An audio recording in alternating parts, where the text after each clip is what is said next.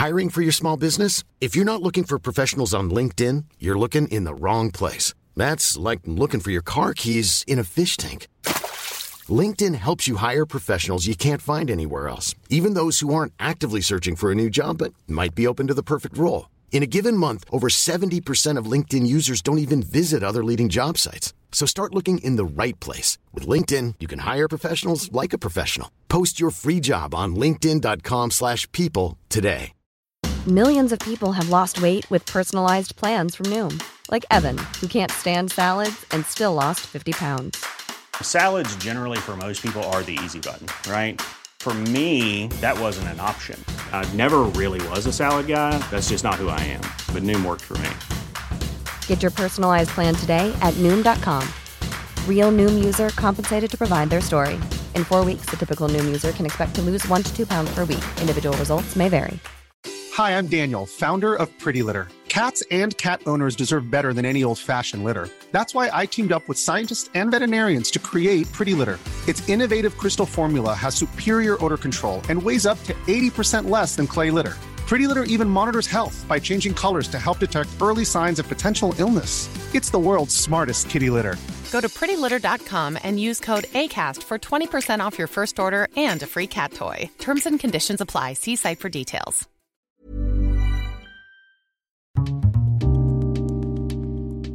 Det här programmet handlar om en noga utvald bok och ett samtal med dess författare. Välkommen till Lära från lärda. Fredrik Hilleborg vid micken och den här veckan sitter jag med en bok i min hand som jag läst som heter Copy-Paste. Hur vi härmar USA mer än ever. Mitt emot mig, välkommen Mats-Erik Nilsson. Tack så mycket. Jag brukar alltid börja med att gästen får presentera sig. Jaha, okej. Okay. Helt, helt oförberedd. Här. Ja, jag vet. Ja. Men, det, men, då blir det som bäst. Ja, jag eh, är nyhetsjournalist från början. Jag har jobbat med det i flera decennier. Eh, och sen 2007 så började jag, halkade jag in på att göra något helt annat. Jag stod på en badstrand på Gotland, jag och min brorsa. Och eh, han köpte glass och så började vi titta på innehållsförteckningen. Och så såg jag att det var en extremt lång innehållsförteckning. Så undrade jag hur, vad är det som har hänt egentligen här. Eh, så att jag började nysta inte bara i den där glassen utan moderna livsmedel överhuvudtaget. Och så skrev jag en bok som heter Den hemlige kocken som blev rätt känd då. Och, och, eh, som handlade om eh, alla tillsatser i maten och hur eh, svårt det är att vara konsument kan man säga. Och sen har jag skrivit åtta andra böcker om, om mat och vin på lite liknande tema. Granskande. Ja, precis. precis. Och om vi kommer in på den här boken, Copy-Paste. Ja, precis. Och det, det, är inte, den är egentligen inte alls i samma stil som de andra böckerna. De andra böckerna är ganska ja, hårt granskande kan man säga och eh, driver en tes eh, rätt tydligt. Eh, det är inte copy-paste alltså på de idéerna? Nej, det är inte copy-paste på de idéerna, precis. Utan den här gången är jag kanske lite mer tillbakalutad. Eh, alltså jag har fortfarande ett ärende och en liksom, tanke och en idé kring det hela förstås. Men eh, det är till exempel inte så att eh, att jag är emot allt amerikanskt, att jag för, förespråkar en bojkott av, av alla amerikanska inslag. Eh, en hopplös kamp för övrigt. Eh, utan eh, det är mer att, att egentligen började det för, vad kan det vara, fyra år sedan eller någonting, högst fem. Men fyra, fem år sedan så började jag se liksom i min egen vardag. Ofta börjar mina böcker kan man säga så att jag hittar någonting i min närmaste omgivning. Så börjar jag, blir jag intresserad av det och liksom ibland lite förundrad och förvånad och sådär och förbryllad. Så börjar jag Så att då började jag samla exempel på hur amerikaniserat Sverige egentligen är. Olika typer av inslag. Så att i min telefon i programmet Evernote där så bara la jag ner sådana klipp. Liksom. Det, kunde vara, det kunde vara vad någon sa, det kunde vara en eh, skylt på en, aff en affär, en restaurang. Det kunde vara en tidningsartikel förstås, ganska många. Eh, sådär. Sen så började det där växa. Sen till slut hade jag liksom 100 sådana och 200. Och jag tror att om jag kollar idag så har jag ja, över 700. Eh, någonting sånt. Så att någonstans där så började jag tänka, men man kanske skulle skriva en bok om det här. Alla de här sakerna bildar ju tillsammans ett mönster. Precis, och det här handlar ju bland annat om språket, men inte bara om språket. Nej. Att vi, så att säga, att, det, att vi använder amerikanska termer Mm. i svenskan. Språk, språket är väl om man, pratar med folk, särskilt om man pratar med, om man pratar med journalister eller andra som håller på med språk i sitt jobb. Men inte bara, inte bara sådana personer. Utan så det är i alla fall väldigt lätt att, när man, att om man säger amerikanisering så halkar man in på språket direkt. Och det är därför de första, jag tror det är tre kapitlen handlar om det. Eh, Men, och att det är, det är det som många tycker är så uppenbart, liksom att, ja, att det finns enormt mycket amerikanska uttryck i svenska och att många är närmast halvspråkiga. Liksom och så. Men eh, boken handlar ju, jag ville verkligen inte bara skriva en, en språkbok utan jag, tror- jag tror totalt till 17 kapitel och 3-4 där i början handlar om språk och resten om andra saker.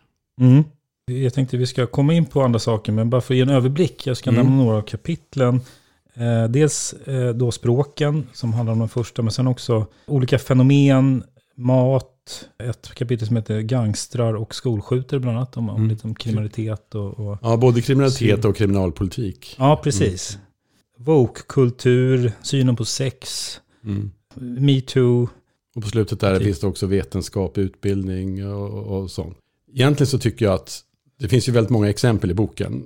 Eh, och jag har ju då de, alla de här exemplen som jag har samlat ihop har jag försökt väva ihop så att det ska bli en, en intressant historia att läsa. Eh, men eh, egentligen är inte de enskilda, varje litet enskilt exempel det intressanta. Utan jag tycker att det intressanta är mönstret som de bildar. Och att eh, det, det är det som har liksom fascinerat mig. Och just det där att vi att i stort sett allt kommer från USA idag. Det näst sista kapitlet handlar ju om det som inte, jag liksom ställde mig själv frågan, men allt kan ju ändå inte komma från USA. Och när jag skulle skriva, det var nästan svårast att skriva, för att då fick jag verkligen tänka efter, alltså vad är det som inte gör det, utav samtida fenomen. Mm. Eh, och det kanske säger någonting i sig. En sån tanke jag fick är ju, det finns väl en risk också när man skriver en sån här bok, eller när man också tar upp det ämnet, att man uppfattas som, ja här kommer någon gnällspik och ska hålla Mm. på och gnälla om, Mm. ja, men kom igen, häng med i tiden. Ja, jag tänkte också på det ganska mycket. Särskilt om man är 67 år som jag. Eh, då är jag liksom gnäll, gnällig gubbe liksom. Och ehm, jag har inte fått den reaktionen så mycket. Jag har kanske försökt att hantera det i hur jag har skrivit och hur jag har lagt upp det. Och jag är, som jag skriver redan i förordet, att det, det är ingen lista över grejer som jag har gått och retat mig på. Jag är inte förbannad över inomhusmössor eller eh, eller trasiga jeans eller eh, något annat. Liksom. Utan eh, det, är inte, det är verkligen inte så. En sån, eller att folk har firar halloween eller att det är Black Friday eller vad det nu är. Liksom. Utan eh, essensen av boken är väl egentligen mer så här att om man hämtar allting från ett enda land eh, och en enda kultur är det risk att man missar någonting någon annanstans från. Och dessutom kan man verkligen kopiera och klistra in allting i, i en svensk kontext eh, kan det uppstå problem där. Det är väl liksom det som är temat för boken. Liksom. Inte att gnälla över olika samtida fenomen. Liksom. Mm. Och jag tycker också det är spännande kring, för att vi, i Sverige, och det är väl som vet väl de flesta om, att vi ändå någonstans har sett upp, vi har ett gott öga till USA, som sätter som storebror någonstans.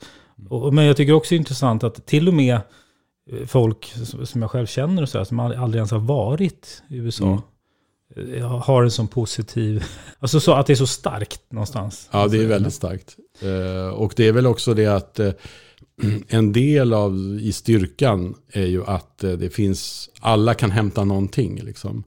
Eh, ah, som jag skriver i boken, alltså allting från, om man tar politiskt, allting från högerextremister till radikala feminister. Eller, eller alltid från gängkriminella till generaldirektörer. Alla kan hitta liksom, någonting. Så att det är ju en- det är en hyfsat stor bredd och liksom man kan ösa ur och hämta eh, amerikanska förebilder ifrån. Liksom. Mm.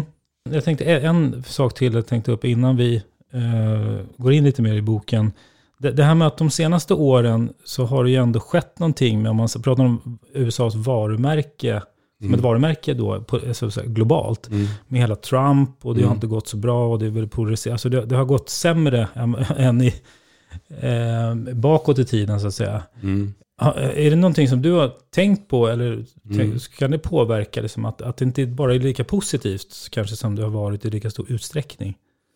Ja, fast det verkar inte påverka det här så mycket. Även under den tiden som Trump härjade som värst som president så var det inte så att eh, eh, ja, men då hämtar man istället anti-Trump-budskap och, och sådär. Och det var det, det, alltså jag känner inte att det, det egentligen på något, något vis påverkar det hela. Utan det, egentligen är det en paradox att USA är ju i rätt stor utsträckning ett problemfyllt land, eh, en eh, supermakt på lite dekis och sådär. Mm. Och ändå har en sån eh, kraft, eh, särskilt om man säger, tänker kulturellt i, i vid mening, populärkulturellt men kulturellt överhuvudtaget. Eh, som gör att, att vi kan bli så påverkade ändå trots att, att eh, det är mycket som inte verkar funka. Mm. Mm. Ska vi börja prata lite om språket då? Mm. För det är ändå intressant. Och, Mm. och här, ja, du, du- berättade själv att du började liksom, ja, antecknat mer och mer och Mm, samlat på mm. och sådär. Du har jättemycket exempel. Mm. Men kan du beskriva lite hur, vad, hur du har sett det, liksom hur det ser ut? Alltså hur mycket kommer in och vad är det vi tar efter och hur Ehm, dyker upp? Ja, det finns ju oli- lite olika teman kring det där. Ett, ett är ju att eh, det amerikanska språket, det är ju, man kan ju säga att det är engelska, fast det är ju amerikanska det handlar om. Det, är ju, det kan man ju bara lyssna på hur de flesta uttalar, eh, och särskilt yngre. Det är ju knappast den engelska som jag fick lära mig i skolan eh, en gång för länge sedan. Utan det är ju liksom, det är och det är amerikanska samtida uttryck som också slår igenom. En, något som är slående, och det är väl kanske att slå in en öppen dörr, men det är ju att det är ett statusspråk. Liksom att, och det kan man ju se ganska tydligt, liksom att eh, ja, det är coolt med ett amerikanskt. Och det kan man ju märka, ett sätt som man ser det som jag tycker är extremt tydligt, det är när forskare, politiker, andra som blir intervjuade, eh, företagsledare, andra, eh, om de blir intervjuade i en, i en tidning eller i något, något medium, så säger de först ett amerikanskt uttryck och sen säger de samma uttryck på svenska direkt efter. Som att liksom förklara uttryck. Så att uppenbarligen var det inte så självklart så att man kunde bara säga det rakt av. Utan man måste också eh, förklara det. Och då, varför hade man det amerikanska uttrycket från början? När man först, dessutom måste komma med förklaringen direkt efter. Jo, ja, därför att det har eh, hög status som gör att eh, det låter lite eh, bättre, lite mer samtida, lite modernare, lite ja, coolare att använda det amerikanska uttrycket. Och någon kan säga, en forskare, ja det här problemet kan bli så här down the road i längden eller någonting sånt. Eh, Och det, så, sånt har jag rätt många exempel på. Eh, Eller att man bara använder, istället för att säga eh, valuta för pengarna så säger man bang for the bucks eller något sånt där. Mm, mm. Eh, och så, som en sån krydda. Mm. Så det, det är väl, det är väl liksom en sak förstås. Jag, jag, alltså jag skriver ju i boken också om, det, ett kapitel där handlar ju om, när det som börjar språket, att det är inte så att jag tror att vi har börjat att eh, låna in ord igår direkt, utan till exempel engelska har vi ju, de första engelska låneorden är från 1200-talet och sen har vi lånat ungefär 6000 ord sedan dess. Mm. Eh, och det allra mesta kom, det kom väldigt mycket direkt efter andra världskriget. Och då var ju USA en supermakt på uppåtgående som hade så att säga vunnit kriget och, och allting sånt. Och då kom det som många uppfattar som, om man pratar med lite äldre personer om amerikanisering så, så ja, ja du menar liksom typ rockmusik, jeans, hamburgare, Elvis, eh, ja sånt där. Nej, men min bok handlar väldigt lite om det egentligen, utan den handlar ju om den amerikanisering som är just nu. Men då, då kom det en massa ord också förstås. Men eh, jag tycker att det som sker nu de senaste decennierna är mycket, det kommer väldigt mycket mer och eh, om man pratar med många yngre, men inte bara yngre, så är det liksom typ hälften engelska och hälften svenska. Eh, så att det har just, där har skett en stor, ja, det har skett en väldigt snabb utveckling där. Ja, och du nämner också det här med exempel eh, jobbtitlar. Ja, ja. eh, Som är mer och mer på engelska. Man undrar liksom vad det vad ja handlar det är oftast liksom tre en sån här förkortning, eh, CEO, CEO eller bara en, liksom. men sen finns det ju alla möjliga varianter där. Det är klart att, att om man har en, en platsannons och så har man en sån amerikansk jobbtitel så låter företaget kanske lite märkvärdigare än vad det är och eh, sådär. Mm. Så att det ingår i den här liksom att man kan pumpa upp statusen genom att eh, använda amerikanska. Ja, det är ju någonting med det, status och också slagkraftighet. Ja, När man använder ett sånt ord som bang for the bucks. Det är, det är också använt. Och det känns ju slagkraftigare än att få Mm. valuta valuta för pengarna. Ja, nej, precis. Så det blir ju liksom en retorisk, eh, ett, ett retoriskt knep ibland. Ja, Eh, Absolut. Just den här slagkraftigheten. Mm. Det där med statusen är ju intressant. Att det blir, att man har, eh, att, att det, det ja det, har ju, det har ju så hög status att om du, alltså att tala om att jag är faktiskt inte så bra på engelska eh, i, i något socialt eller jobbsammanhang. Det, det är inte jättemånga sociala poäng. Eh, att säga så här, kan vi inte köra det här på svenska istället? Nej. Eller finns det någon översättning av den här? Eh, de, det har ju gjort studier som jag skriver om där, till exempel man har låtit läkare eh, få instruktion på engelska och på svenska. Och de fattade ju mer och gjorde det bättre om de fick på sitt eget modersmål än om det var på engelska. Särskilt om det var någonting som var lite mer avancerat. Och det är ju liksom om man eh, har en konferens på jobbet och det finns en amerikan och 49 svenskar så garanterat att konferensen kommer att vara på engelska. Och då kommer ju i grupparbeten så kommer ju svenskar och prata engelska med varandra förmodligen. Eh, och sådär.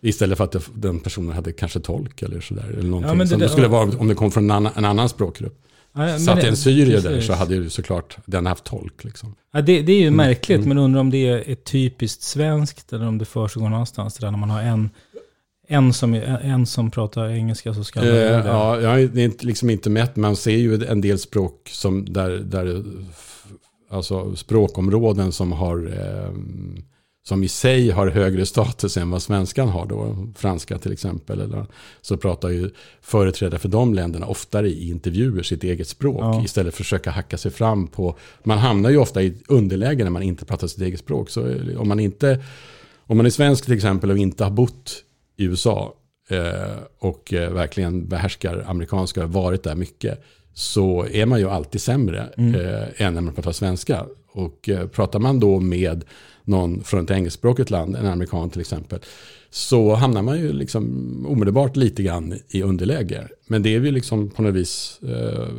eftersom det har en sån hög status också då bland svenskar så är det ju väldigt få som säger att Ja, som jag sa då, att, att nej, men kan vi inte ta det här på svenska istället i, i, något, i något, något jobbsammanhang. Utan snarare är att, att eh, eh, ja, man delvis spelar att man är bättre på engelska än vad man är. Och när det gäller språk, du tar ju också upp mycket exempel från att det, det kommer in i journalistiken till exempel. Ja. Att det dyker upp mycket ord, kanske utan att förklara så att man räknar med att folk ska förstå.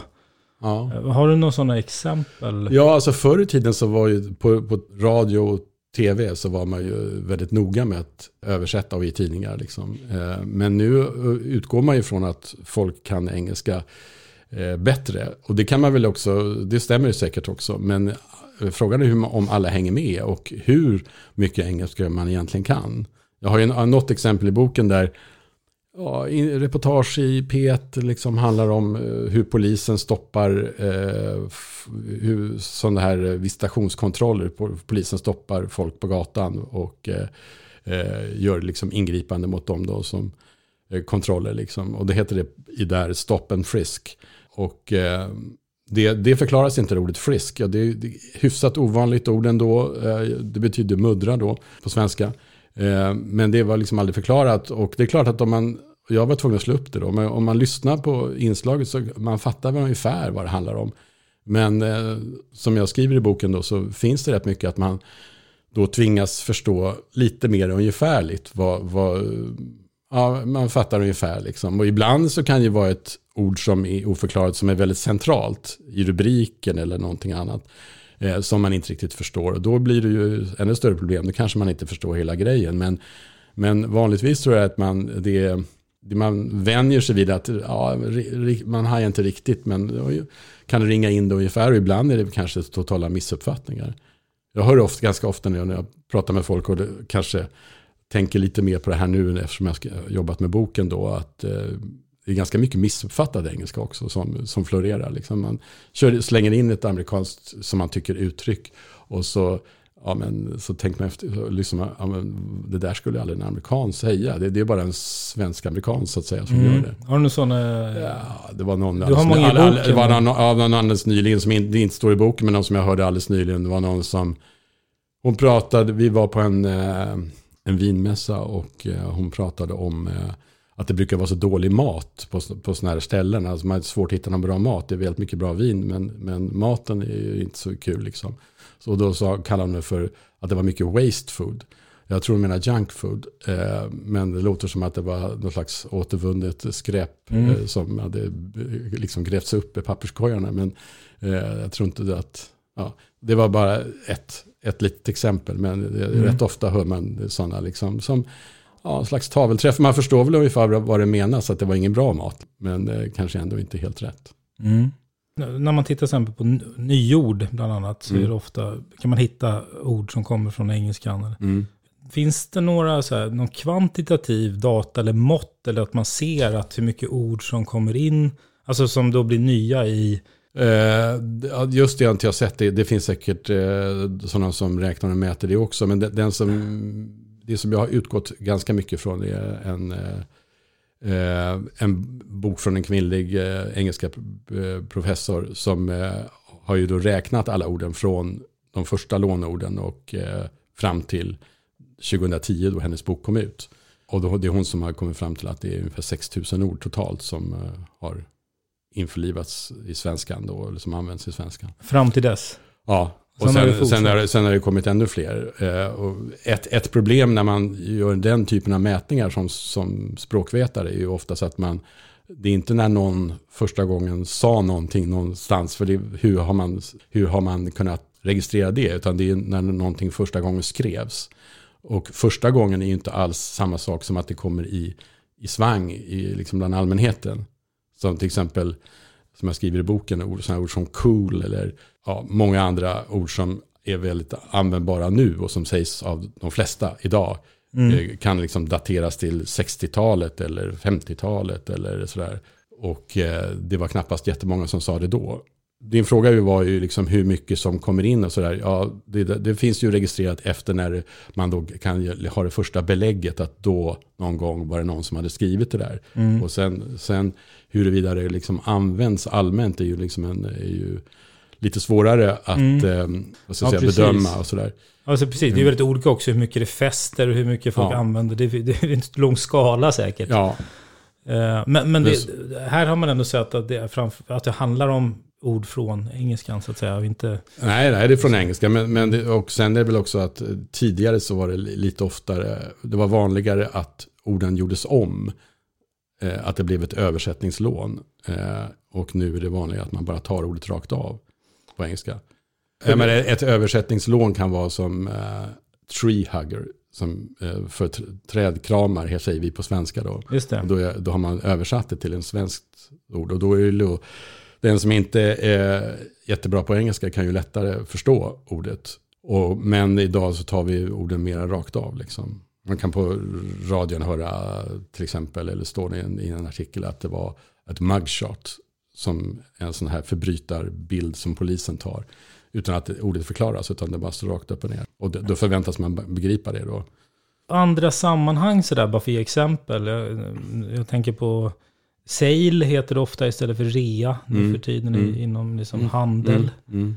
Har, du några andra exempel på liksom ytor där, där, där det också amerikaniserat språket? Där det ja, men där är ju en bra, ett bra exempel. Alltså just sale kanske inte, det, det är på något vis så extremt vanligt nu så det liksom känns ju väldigt inarbetat. Men just företagsreklam, skyltar, på för, skyltar i affärer, sådär kan ju vara eh, genomgående på engelska. Eh, eller på eh, webbsidor, hem, liksom man ska köpa någonting i web, webbshop. Mm. Så kan ju hela i stort sett allting står på engelska. Det är mer praktiskt för, för att då kan ju även den som är engelskspråkig kunna använda det. Men man, mm. utgår, man förväntar sig då att veta vad en massa olika klädesplagg heter på engelska. Och sånt där.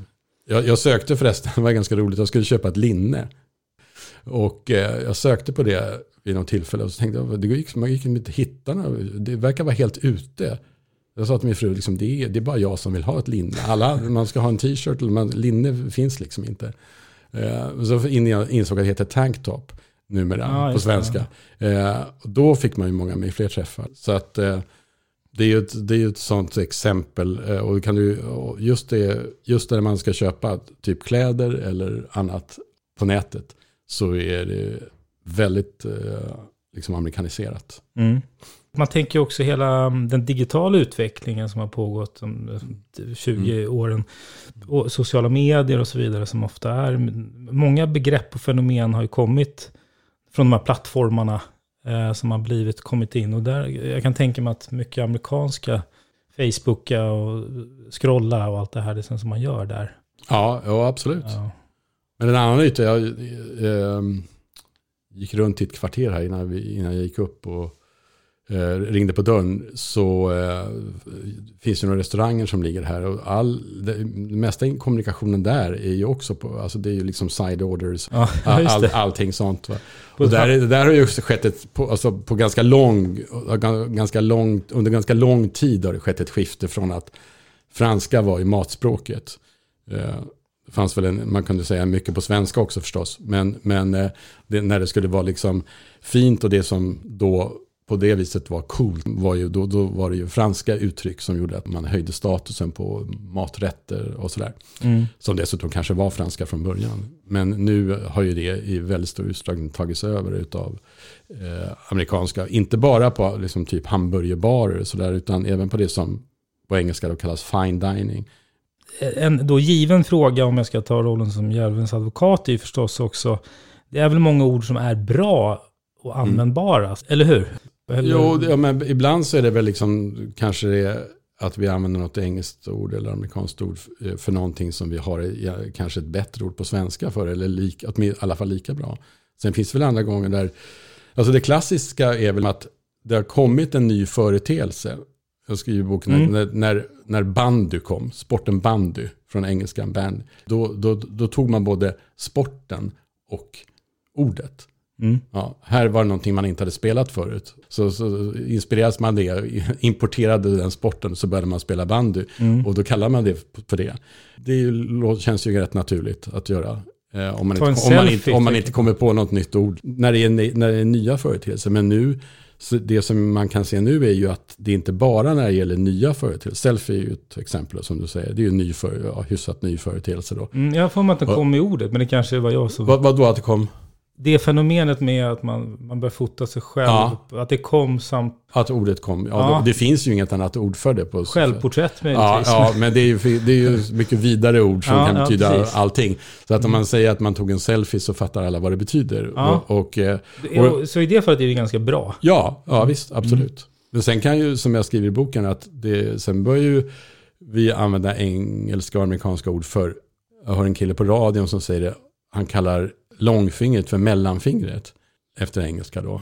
Eh, och eh, där fanns det ju, där man, språkforskare brukar kalla det för arvord. Sådana liksom riktigt gamla ord som ja, urorden på något vis. Som, man, som det brukar ta ganska lång tid innan de påverkas eftersom de ja, sitter så fast i handen. Den här eh, långfingret. Men även ett sånt ord kan vara påverkat. Och eh, där fanns det ju redan ett ord som funkade rätt bra. Och jag har också för mig att du har några exempel, jag minns inte dem i huvudet nu, men också något exempel som där det nästan egentligen finns flera alternativ i svenskan, men som har tagits över av ett amerikanskt ord som ja. gör det mindre nyanserat. Precis. Eh, ja, det, det, till exempel, alltså, en del hävdar ju så här, att, eh, kanske lite oreflekterat, att eh, ja, orsaken till att vi pratar så mycket engelska eller amerikanska är för att det är ett bättre språk. Mm. Det är ett rikare språk. Det finns mycket bättre ord där. Vissa grejer, det går inte att säga på svenska. Man måste säga liksom fyra, fem ord för ett, och, och, och det räcker med att bara smacka dit med ett enda amerikanskt ord så är du hemma. Fast det, det är, så går det absolut hitta. Empower är ett ganska bra sånt uttryck. Vad, vad, heter det på svenska? Man måste nog lägga till rätt många ord för att, för att uh, få till det. Men finns det också det omvända? Exakt. Eh, ja, men blunda kan man inte säga med ett, ett ord på engelska. Gapa kan man inte säga med ett ord på engelska. Orka kan man inte säga med ett ord på engelska. Eh, ett annat exempel som jag tagit från Svenska Dagbladets eh, språkkolumnist Sara Lövstam är unna. Att unna någon något blir också en lång harang på engelska. Så att det, det finns ju åt båda hållen. Eller Eh, ett dygn är ett ganska bra svenskt uttryck som man måste säga då. 24 timmar eller något sånt där. Ja, det går åt båda hållen. Så att det, vårt språk är, språk är inte så uselt som det kan verka. Är det en myt? ja, det är lite det.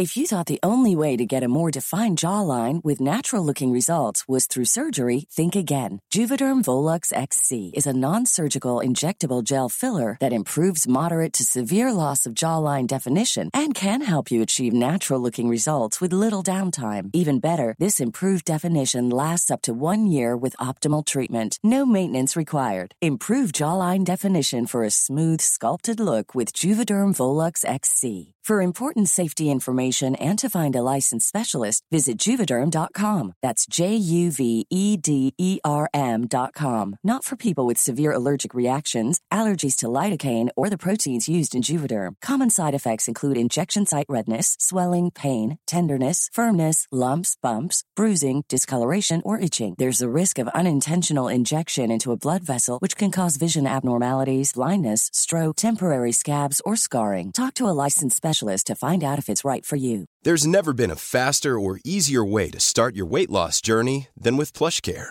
PlushCare accepts most insurance plans and gives you online access to board-certified physicians who can prescribe FDA-approved weight loss medications like Wigovi and Zepbound for those who qualify. Take charge of your health and speak with a board-certified physician about a weight loss plan that's right for you. Get started today at plushcare.com slash weight loss. That's plushcare.com slash weight loss. plushcare.com slash weight loss. Burrow is a furniture company known for timeless design and thoughtful construction and free shipping, and that extends to their outdoor collection. Their outdoor furniture is built to withstand the elements, featuring rust-proof stainless steel hardware, weather-ready teak, and quick-dry foam cushions. For Memorial Day, get 15% off your Burrow purchase at burrow.com slash ACAST and up to 25% off outdoor. That's up to 25% off outdoor furniture at burrow.com slash ACAST. Jag tänkte vi skulle prata lite om ett andra då fenomen Mm. eh, som du tar upp i boken. Eh, men, Okej, jag kan hoppa lite då, men jag Ja. hoppar till synen på sex. För jag tänkte Ja. det kanske var många lyssnare som blev Mm. intresserade när vi sa det. Mm. Eh, är, Det är det också alltid, någon, alltid spännande. ja, eh, är det någonting som du har påverkat eller kommit från USA och påverkats? Ja, alltså det, jag skriver om lite olika infallsvinklar på det där. Eh, Men eh, dels finns det ju det här eh, som ibland, sköljer, ibland dyker upp, liksom det sprids via sociala medier, eh, deras syn på vad man får visa, vad man får säga. Där det är liksom en sån amerikansk puritanism som dyker upp. Och, och delvis dubbelmoral. Man kan på Instagram visa eh, egentligen hur sexiga bilder som helst så, så länge som man inte ser en bröstvårta. Och eh, där man kan, eh, vi dras ju också in i den typen av amerikanska debatter som, kan, som dyker upp. Som bara för något år sedan var det väl den här liksom, dokumentären som New York Times gjorde om det så kallade Nipplegate, apropå bröstvårtor. Eh, där eh, Janet Jackson i eh, en sån här paus i Super Bowl råkade ja, under jag tror en halv sekund så visas hennes bröstvårta genom förmodligen ett misstag. Där. Och eh, som ju blev en enormt stor grej i USA. Där liksom, om det var 250 000 tittare hörde av sig och klagade. Och det blev en rättsprocess. Och det blev teknisk, eh, tekniska undersökningar hur det här överhuvudtaget kunde uppstå.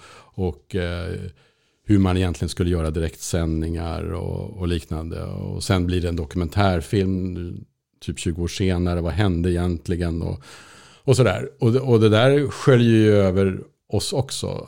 Det blir ju en stor grej också här att, att sen när dokumentär, först blir det ju en stor grej när det händer, men sen också när dokumentärfilmen kommer och att vi upptas av sådana eh, ja, rätt udda amerikanska företeelser, eh, tycker jag.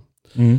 Facebook och andra sociala medier har ju haft förbjudet. Man får inte visa en kvinna som ammar. Och ett franskt ortsnamn som kan tolkas som eh, vulgärt får, kan liksom bli stoppat eh, på Facebook. Och, ja, Mm. det finns en hel del sådana där exempel. Eh, om man tar MeToo till exempel så det, kom ju det från USA från början. Och det var ju ett, eh, en eh, välgörande Ehm, vad man ska kalla det för, kulturrevolution. Där fanns väldigt mycket bra i. Som liksom skakade om många samhällen, inklusive det svenska, och blev uppstod, uppstod en bra diskussion. Men de här eh, avarterna som också, också blev med eh, extrema uthängningar kom ju också från USA på olika sätt. eh, och det som lite grann solkat metoos eh, minne eller eh, liksom eftermäle. Det var ju synd att vi var tvungna att importera även dem. Liksom. Mm. Och mycket ord kring sex som mm. kommer från... Ja, det kommer ju från porrindustrin rätt mycket. Alltså det, det, det, dels, det finns ju liksom två typer av ord. Dels finns det ju de, de många ord som handlar om liksom saker som man gör som har med sexualitet att göra eh, och eh, sådär som ju är från amerikansk porrindustri. Som det kan ju vara att man kallar en, en eh, snygg kvinna som eh, inte är helt ung för milf till exempel.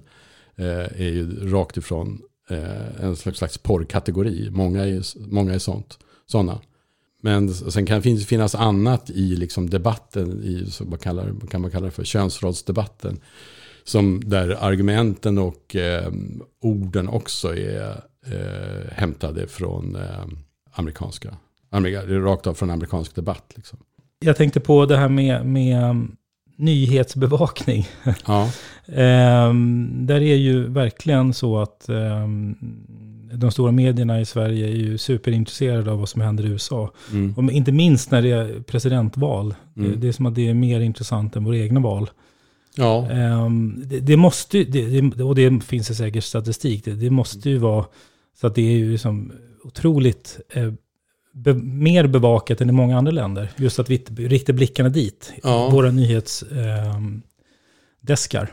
Ehm, eh, mm. äh, absolut, jag, jag citerar ju den här eh, USA-kännaren som eh, veteranjournalisten Per T. Olsson som eh, sa att Sverige är det land i världen som bevakar amerikanska val mest. Förutom USA själv då, men, men utav alla andra länder. Liksom.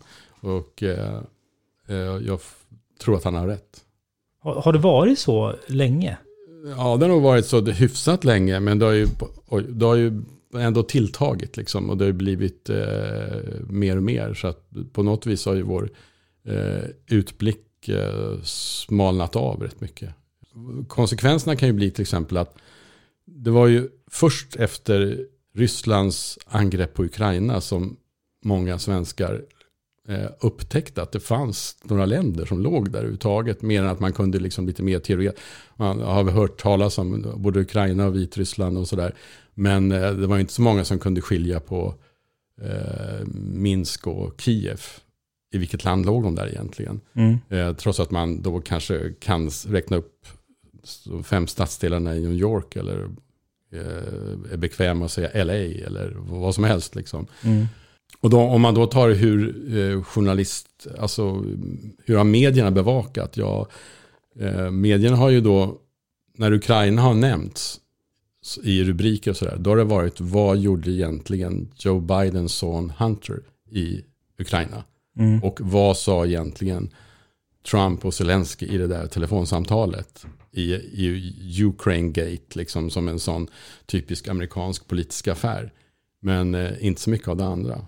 Och det som sen Putin gjorde när han liksom la ut på Kremls hemsida, la ut den här hela, egentligen hela planen. Han skrev inte att han skulle anfalla Ukraina, men han liksom i god tid, långt innan, så, så skrev han hela sin liksom, eh, ideologi och historiesyn det, det var, blev ju liksom ingen grej. Och, vi, och man tittar på liksom vad SVT har, om man letar efter så dokumentärer eller faktaprogram om, om Ryssland och, och Putin så har man kunnat hitta några stycken. Men samtidigt har det varit då om hur många som helst om, inte bara om Trump och eh, Biden i samband med valet, utan långt innan det, före detta presidenter i USA, deras fruar, en oändlig serie utav eh, sån uppmärksamhet. Liksom. Det är överrepresenterat.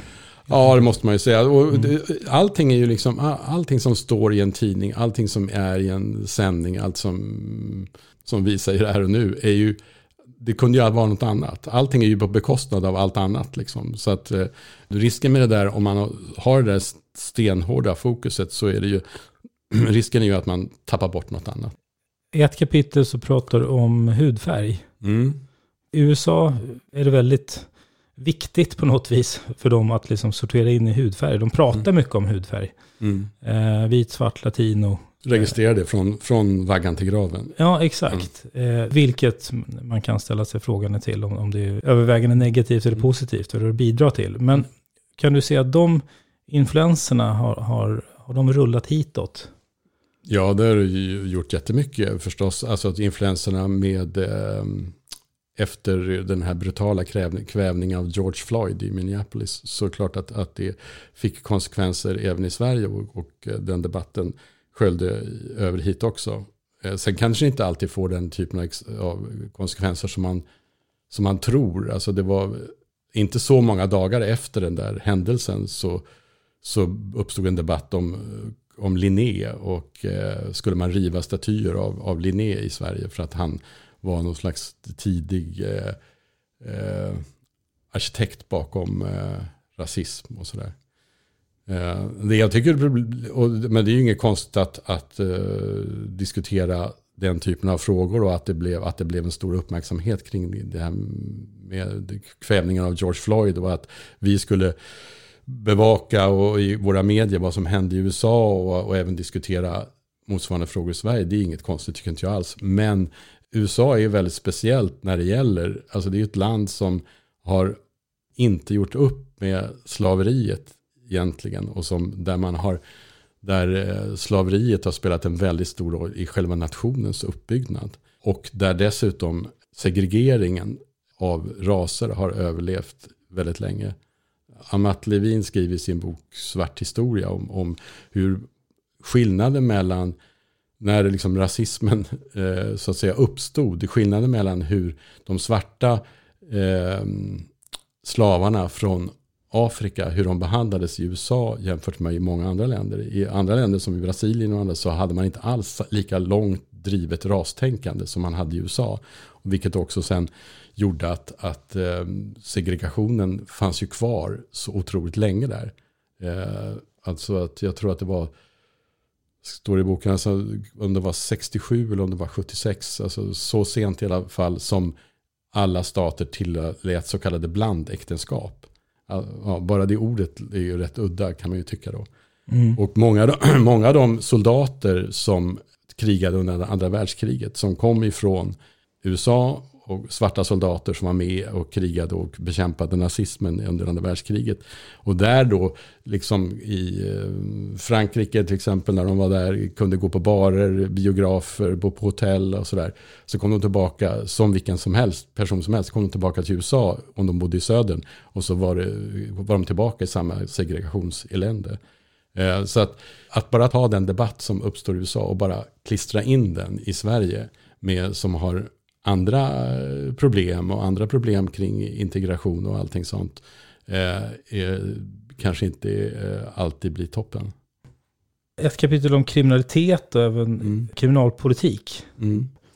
Ja, där tycker jag det som är slående där tycker jag är att eh, alla, och det gäller väl i sig samhället i övrigt, men alla, in, alla aktörer inom den kriminella sfären eh, både, så att säga, både brottslingarna, om man tar till exempel gängkriminella, men också poliserna som ska bekämpa dem och politikerna som ska eh, också bekämpa brottsligheten fast på sitt sätt. Och alla verkar liksom titta åt samma håll och vara eh, amerikanskt influerade. Så mycket av den här eh, gängkriminaliteten började ju med mc-gängen, amerikanska mc-gäng som kom hit som på samma sätt som dagens gängkriminella ansågs ha högt våldskapital och som var bra på att eh, inte säga någonting till polisen och hålla liksom, eh, eh, ja, inte bjuda på någonting så att säga och, som, och ganska tajt organiserade. Eh, och sen har det där fortsatt, arvtagandet i det är mycket av de här eh, gängen, förortsgängen som är idag. Och de är ju, eh, om man läser Diamant Salihus eh, tills alla dör om eh, gängkriminaliteten så ser man ju att det finns enormt många referenser till USA bland de gängkriminella själva. Inte bara rapparna och rapmusiken eh, och gangsterrap och så här, utan också eh, överhuvudtaget alltså namn de tar på vilket, vad, vad de kallar sitt eh, gangstergäng eller eh, ja, enormt mycket. Och då de som då ska bekämpa det här, polisen, eh, använder ju tittar ju förstås också då mot amerikansk polis och, eh, var, och hämtar inspirationen därifrån. Eh, och sen ser man ju då politikerna Jag är ju så gammal som, så att jag har ju varit med under den tiden då man pratade om, skulle man verkligen kasta folk i fängelse? Skulle man inte avkriminalisera det ena eller andra? Och nu är det ju, vill ju alla, hela den politiska skalan, alla vill ju ha fler poliser, hårdare tag, längre inlåsningar, det är liksom hela grejen. Och mer integritetskränkande, liksom eh, inskränkande åtgärder. Det kan vara liksom eh, visitationszoner, eh, eh, det kan vara, eh, alltså man införde nu alldeles, alldeles nyligen i somras sådana här kronvittnessystem som gör att eh, om du skvallrar på en annan så medbrottsling så kan du få kortare straff. Och många av de där sakerna har man ju liksom redan sett i hur många filmer och serier som helst från USA. Apropå det med rap, eh, gangsterrappen. Jag hörde en intervju med någon som hade då suttit inne i ganska många år i fängelse. Mm. Han sa en, skill, en, en liksom förändring var, som han beskrev det var att nu för tiden var det många ganska unga som hade kommit in i fängelserna som han sa alla trodde att de var rapstjärnor så det, var, det gick inte att sova liksom på nätterna för alla skulle... ja, det, som han beskrev det, det var ja, ganska det intressant. Ja. Um, vi ska säga någonting om maten. Vi var ju touchade lite på det Ja. förut. Jag tänker ju hamburgare direkt. Och det, det, det, Ja. det, verkar inte finnas någon gräns för hur många hamburgerställen. Nej, på Södermalm där jag råkar bo, där eh, finns det, kolla det, över 20 utpräglade burgarställen. Liksom. Mm. Det är ju hyfsat mycket ändå. Jag tycker många som startar verkar dålig fantasi. Det finns ju ändå ganska mycket andra. Ja, men- det verkar vara liksom ett omättligt behov. Jag skriver ju i boken där eh, i förordet att eh, en gång så när jag var i USA så på vägen hem på flyget så, så, så var det en eh, FBI-agent som satt precis bredvid mig och vi började prata och han han eh, var, också, han var brottsplatsundersökare eh, och skulle, han han hade gjort brottsplatsundersökningen i O.J. Simpson-målet. Och ehm, eh, ja, vi pratade en del om det och sådär. Och sen precis när vi skulle landa, exakt när vi skulle landa, så, så vände han sig till mig och så sa han, uh, uh what, what do, you, do you guys eat? Eh, och då blev han liksom, insåg han att nu skulle han liksom landa i ett främmande land. Vad, vad, vad sjutton äter ni egentligen? Och jag kommer inte liksom ihåg exakt vad jag svarade då, men nu hade jag kunnat svara, ja, men det är precis som ni, så det är liksom inga problem. Mm. Eh, Du kan hitta exakt samma eh, burgare, pizzor och liknande som du äter i USA. Men det som jag skriver i matavsnittet där, kapitlet, är ju, handlar hyfsat lite om burgare, eller väldigt lite egentligen, för att det tycker jag på något vis är självklart och det är att slå in öppna dörrar. Utan ja, det är mer om sånt där som till exempel glut, gluten, ja, fobi kanske man kan kalla det. Att, att det är det som liksom uppstod i USA. Där eh, först, det brukar vara så här att först kommer ett, antal bestsellers om att någonting är jättefarligt. Eh, och i det här fallet var det då gluten. Och oftast är det då inte bara det uppenbara, man kanske eh, kan få ont i magen, si och så, utan det brukar vara liksom cancer och sen byggs det på så att det blir ja, verkligen allmän, en allmän, något allmänfarligt. Och det här handlar ju om någonting som har funnits. Det ingår ju liksom i bröd sen, sen eh, ja, hedenhös typ. Eh, det, det är väldigt gammalt och det har, har folk ätit i alla tider. Liksom.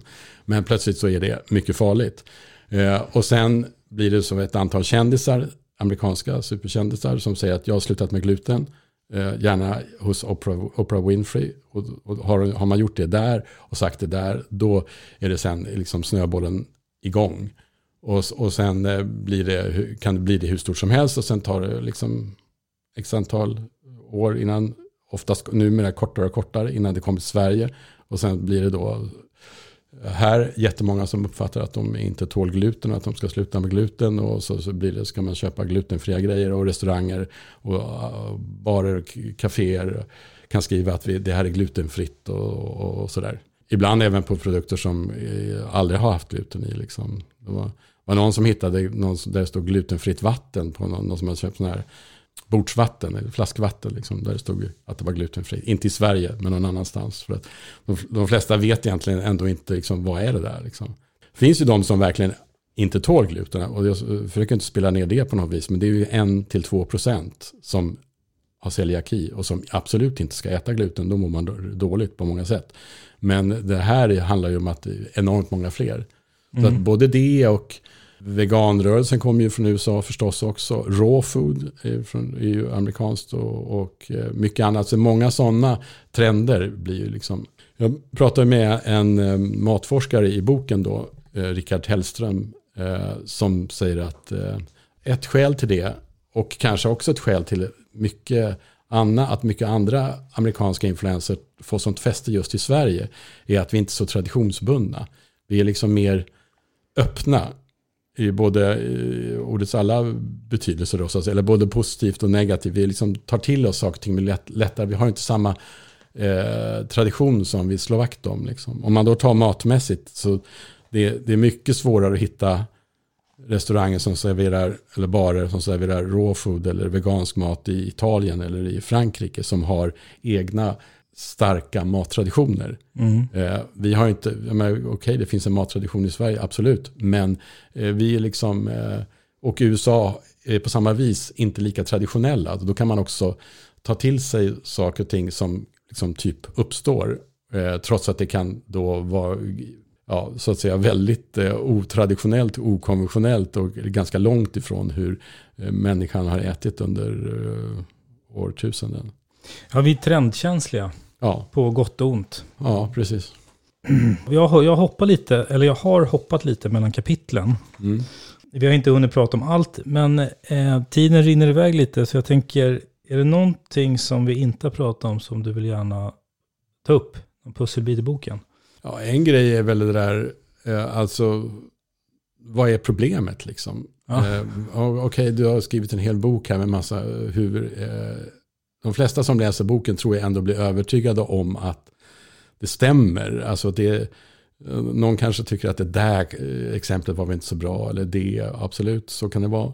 Eh, men det här liksom mönstret att vi idag tar extremt mycket från USA, det tror jag jag har i alla fall inte hittills hört någon som har liksom på något vis ifrågasatt.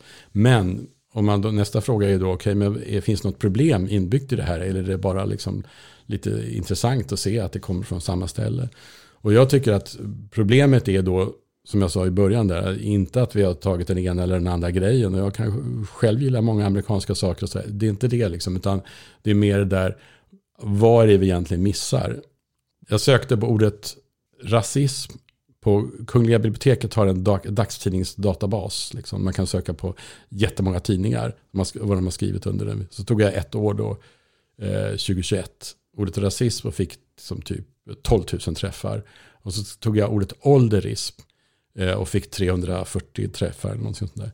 Och då kan ju någon säga, okej, okay, vad, vad vill du säga med det? Ålderism, det vet jag, vad är det för någonting egentligen? Jag har aldrig sett det ordet. Liksom. Nej, varför har jag aldrig sett det ordet? Ja, därför att i USA verkar det inte vara någon stor grej. Alltså, det finns säkert, det heter ageism och det finns säkert en och annan bok som har skrivits om det och någon debatt och sådär. Men i ett land där, där presidenten är närmare 80 och motkandidaten närmare 80 och när det var fler kandidater inför presidentvalet så var det ett antal andra som också var i samma åldersgrupp. Och där i senaten så är, jag tror hälften eh, är i den förra senaten som jag, när boken fanns då innan. Nej, det var, det, nej precis, det är den gällande senaten då. Det, så, så var det över hälften som är över 65. Och i Sverige är det enormt mycket, väldigt mycket färre. Eh, och att det inte blir någon diskussion om den diskriminering som är rätt mycket mot äldre personer i Sverige, äldre människor. I många branscher kan det vara svårt att ens få Alltså att man kan uppfattas som eh, ja, lite passé när man är 40 och blir du arbetslös när du är 52 komma tillbaka till arbetsmarknaden är inte lätt. Så att det, det, det, finns uppenbarligen ett problem där som inte har blivit särskilt stort i debatten och som sällan diskuteras. Och det tror jag är just att man inte finns ingen, ingenting att kopiera från USA och rakt klistra in rakt in här. Eh, och för när vi tar de amerikanska debatterna så är det ofta att vi tar själva debatten men också argumenten och orden och begreppen. Eh, det tycker jag är ett ganska bra exempel på någonting som eh, är liksom borttappat.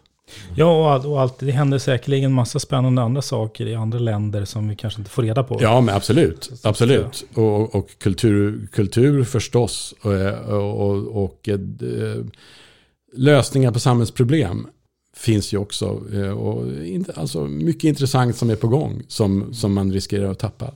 Mm.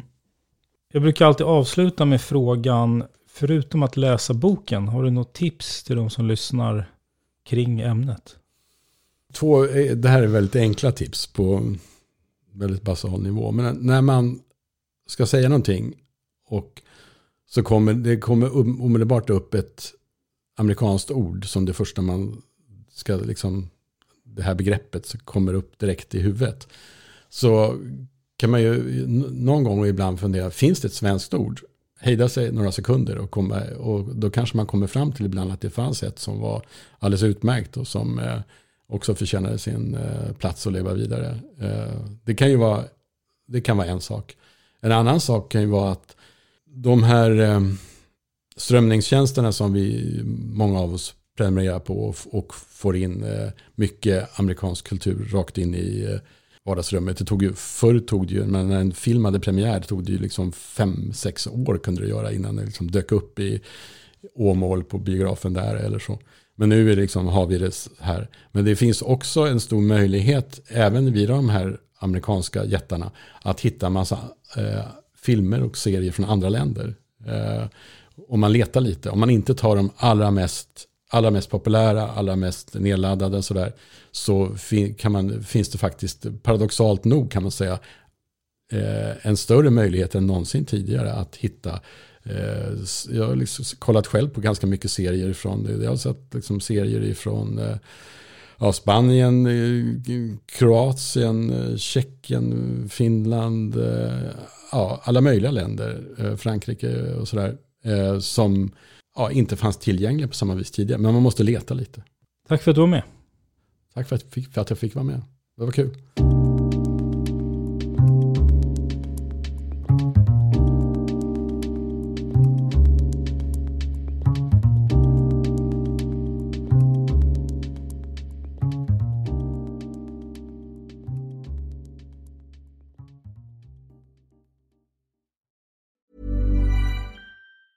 Planning for your next trip? Elevate your travel style with Quince. Quince has all the jet setting essentials you'll want for your next getaway, like European linen, premium luggage options, buttery soft Italian leather bags, and so much more. And it's all priced at 50 to 80% less than similar brands. Plus, Quince only works with factories that use safe and ethical manufacturing practices. Pack your bags with high-quality essentials you'll be wearing for vacations to come with Quince. Go to quince.com slash trip for free shipping and 365-day returns. Hey, it's Paige DeSorbo from Giggly Squad. High quality fashion without the price tag. Say hello to Quince.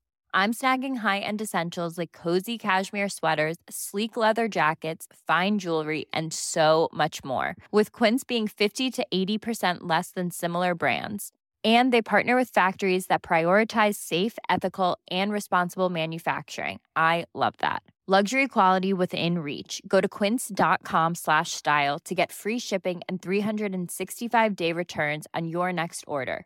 quince.com slash style. Imagine the softest sheets you've ever felt. Now imagine them getting even softer over time that's what you'll feel with Bowl and Branch's organic cotton sheets. In a recent customer survey, 96% replied that Bowl and Branch sheets get softer with every wash. Start getting your best night's sleep in these sheets that get softer and softer for years to come. Try their sheets with a 30-night guarantee. Plus, get 15% off your first order at bowlandbranch.com. Code BUTTERY. Exclusions apply. See site for details.